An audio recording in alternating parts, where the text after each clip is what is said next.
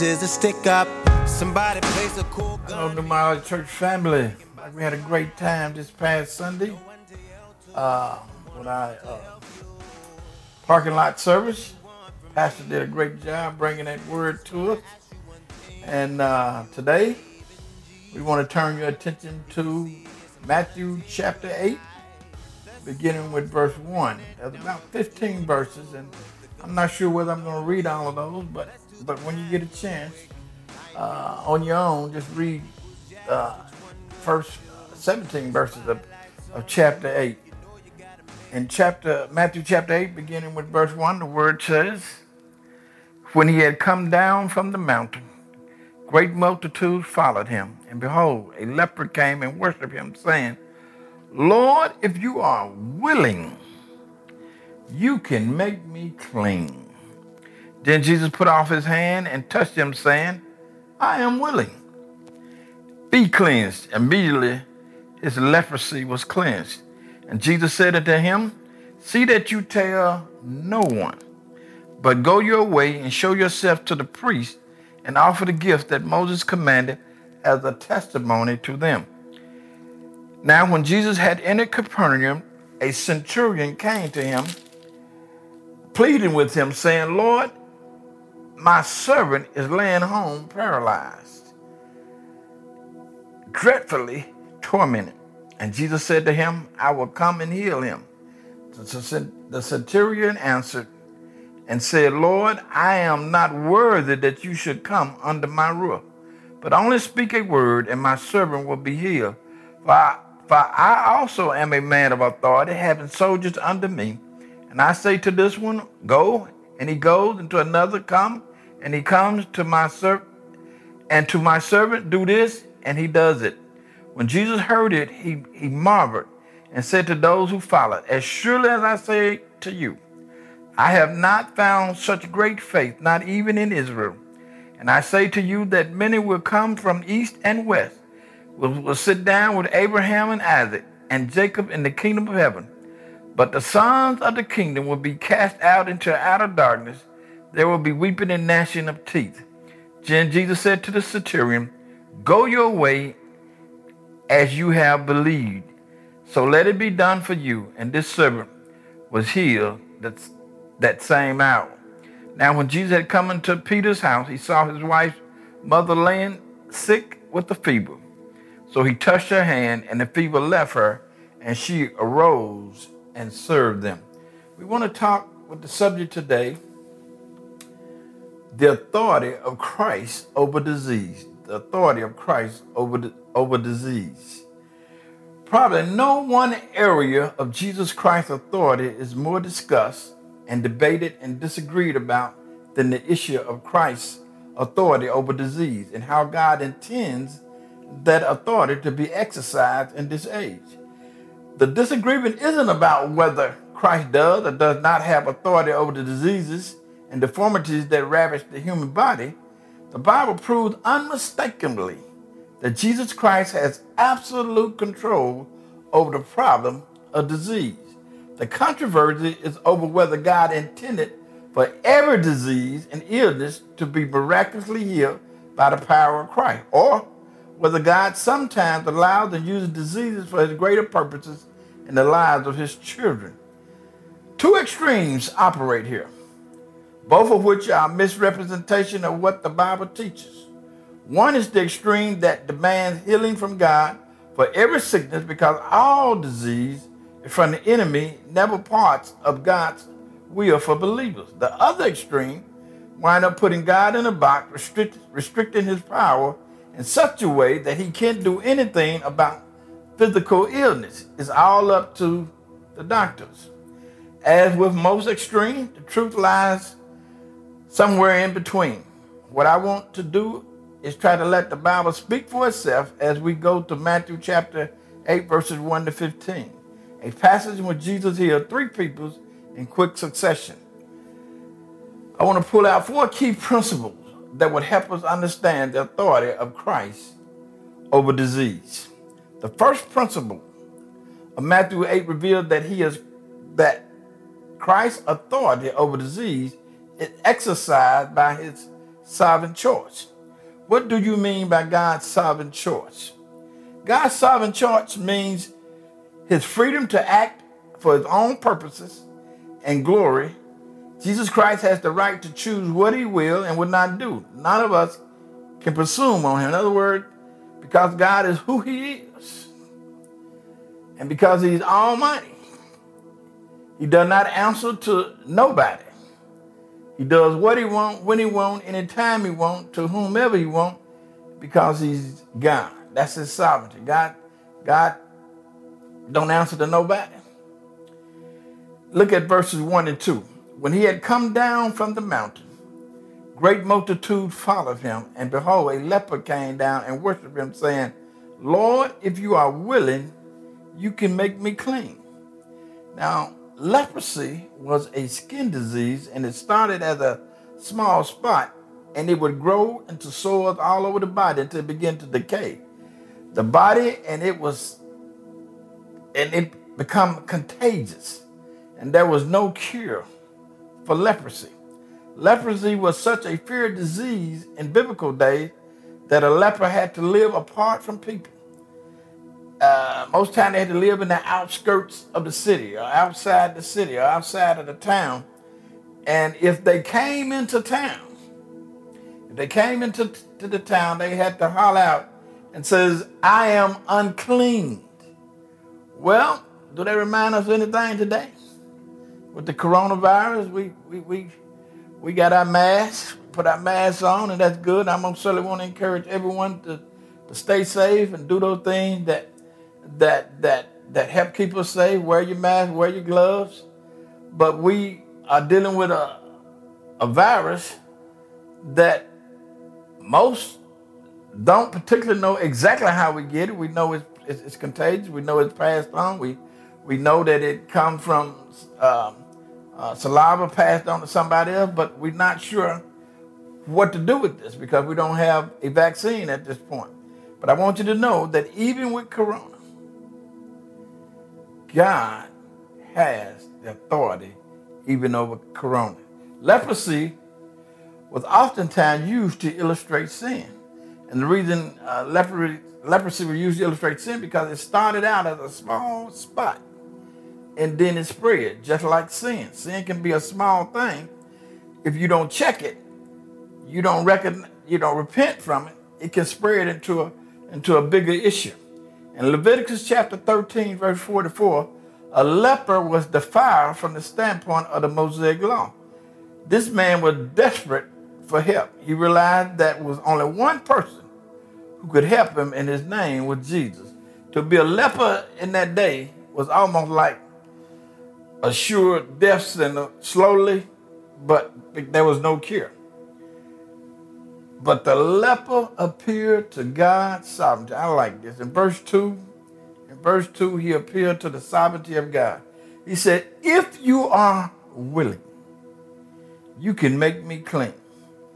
First of all, that text tell us that he came and he worshiped God. So apparently he had some kind of relationship because you don't you don't worship something that you're not related to or close to. But he had a relationship with, with God and he believed that Jesus Christ could do anything he wanted to do. So he appealed to his sovereignty. If you are willing, you can make me clean. Sometimes we say it like this We know you're able. We know you can. And so the leper, like, Lord, I know that you can. I believe that you can. I know that you can. If you are willing.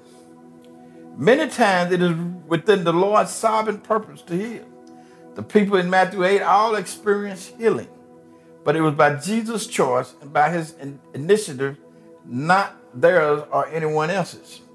It is very important that we understand God's sovereignty because, as you know, He does not always choose to do what we want Him to do. And current theology says God must heal. If God does not heal you, the problem is you don't have enough faith. You heard that anywhere? So, does faith play a part of our healing? Yes, it does. Faith play, play a great part of our healing. God still responds to our faith just as Jesus responded to this man's request. But we can't make the mistake of saying that faith becomes the way we maneuver God into doing what we demand of Him. It is about the will of God. It is about the will of God. Jesus exercised his authority immediately and comprehensively in healing the leper. In Matthew chapter 8, verse 3, he stretched out his hand and touched him, saying, I, am willing, be cleansed. And immediately his leprosy was cleansed. There was no middleman, there was no somebody else, no delay, no material use. This is just one of the ways Jesus healed people. In Mark chapter 8, verses 22 to 26, Jesus used saliva to heal a blind man, and he healed them progressively. Another time in John chapter 9, verse 6 through 7, Jesus used clay, which the blind man had to wash off. The point is that God may intervene directly or progressively through full instantaneous healing or through doctors and medication over a period of time. But in all cases, it is the authority of Christ that pulls off the healing. The second principle we can learn from the, from the healing in Matthew chapter 8 is Christ's authority arises from his position. In Capernaum, Jesus approached by a centurion, a Roman commander, who said in verse 5, Lord, my servant is lying paralyzed at home, fearfully tormented. Jesus offered to come and heal the servant. But in verse 8, the man replied, Lord, I am not worthy for you to come under my roof, but just say the word, and my servant will be healed. This man paid a high tribute to Jesus because he understood authority. He knew that when a person in a position of authority, that person present is not necessary for his commands to be carried out. The people under him just need to know who gave the command. The soldier was telling Jesus, I know what it's like to be under authority and to have authority over others. And if I, as mere man, can make things happen just by saying the word, I know you can do it by your word. So if you will, just speak from your position of total authority, you can heal my servant. Jesus Christ has authority over disease by means of his supreme position as creator and sustainer of the universe. He simply can speak away an illness or disease because he created the heavens and the earth. John chapter 1, verse 3, Colossians 1 16 and 17 tell us the whole creation is held together by his power. Christ's authority. The third principle is Christ's authority is impartial. Look at verses 10 and 12. Now, when Jesus heard this, he marveled and said to those who were following, Truly I say unto you, I have not found such a great faith with anyone in Israel. And they say to you, What? That many shall come from east and the west and recline at the table with Abraham, Isaac, and Jacob in the kingdom of heaven. But the sons of the kingdom shall be cast out in the outer darkness, in that place where there shall be weeping and gnashing of teeth. Jesus was saying that his authority is available to anyone in any place who exercise faith in him. At this point in Jesus' ministry, he was ministering to the lost sheep of the house of Israel. The mission to the Gentiles had not yet begun in earnest. And incidents like this gave a sneak preview of what was to come. Here's another principle about Jesus' authority over disease. He has come to deliver everyone who has faith in him. He is impartial. The centurion was a Gentile who was not part of the covenant community of Israel. But he understood and believed in Jesus' authority, and his servant was miraculously, miraculously healed. It doesn't matter where you come from, what lineage you come through. It, all that matters is that God heals all. He deals with all. He works with all. And so if he will to heal whom he wills, he don't have no impartials. He's not uh, uh, uh, uh. I want this group of people here, not this group of people, or that individual, not this one. The bottom line is, he's very impartial. Christ, the fourth principle is Christ's authority is powerful. Christ's authority displays his power.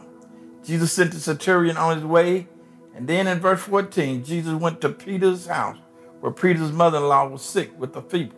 The Bible says in verse 15, Jesus touched her hand and the fever left her, and she arose and waited on him.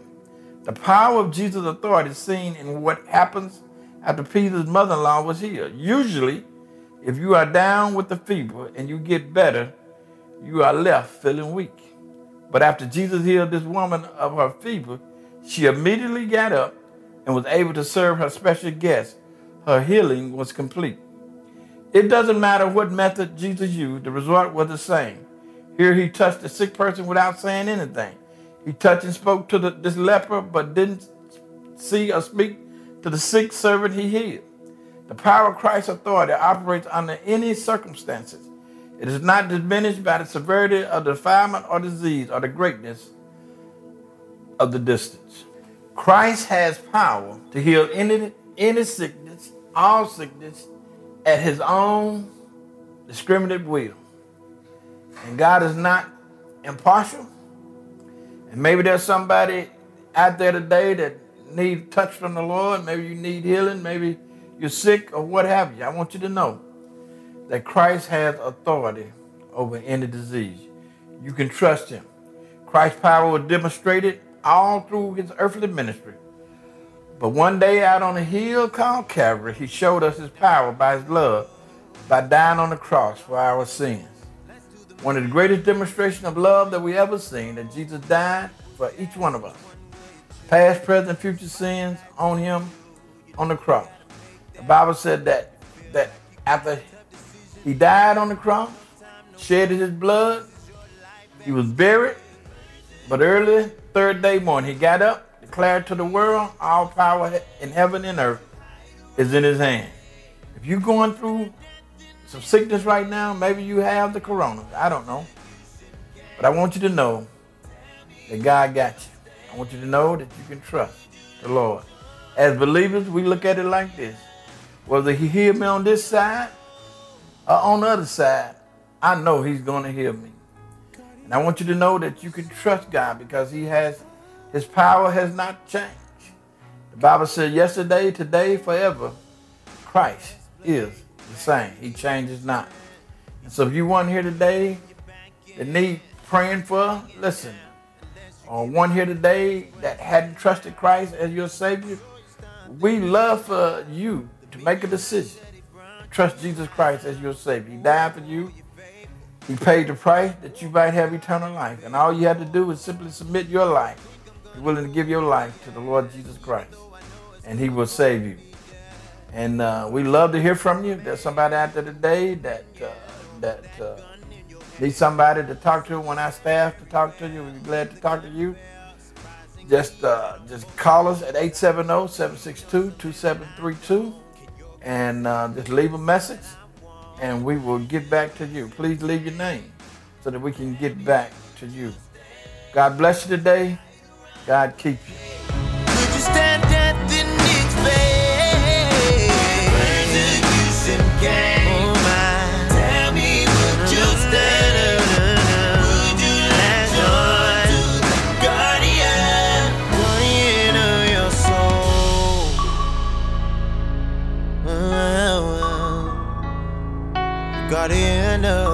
Soul.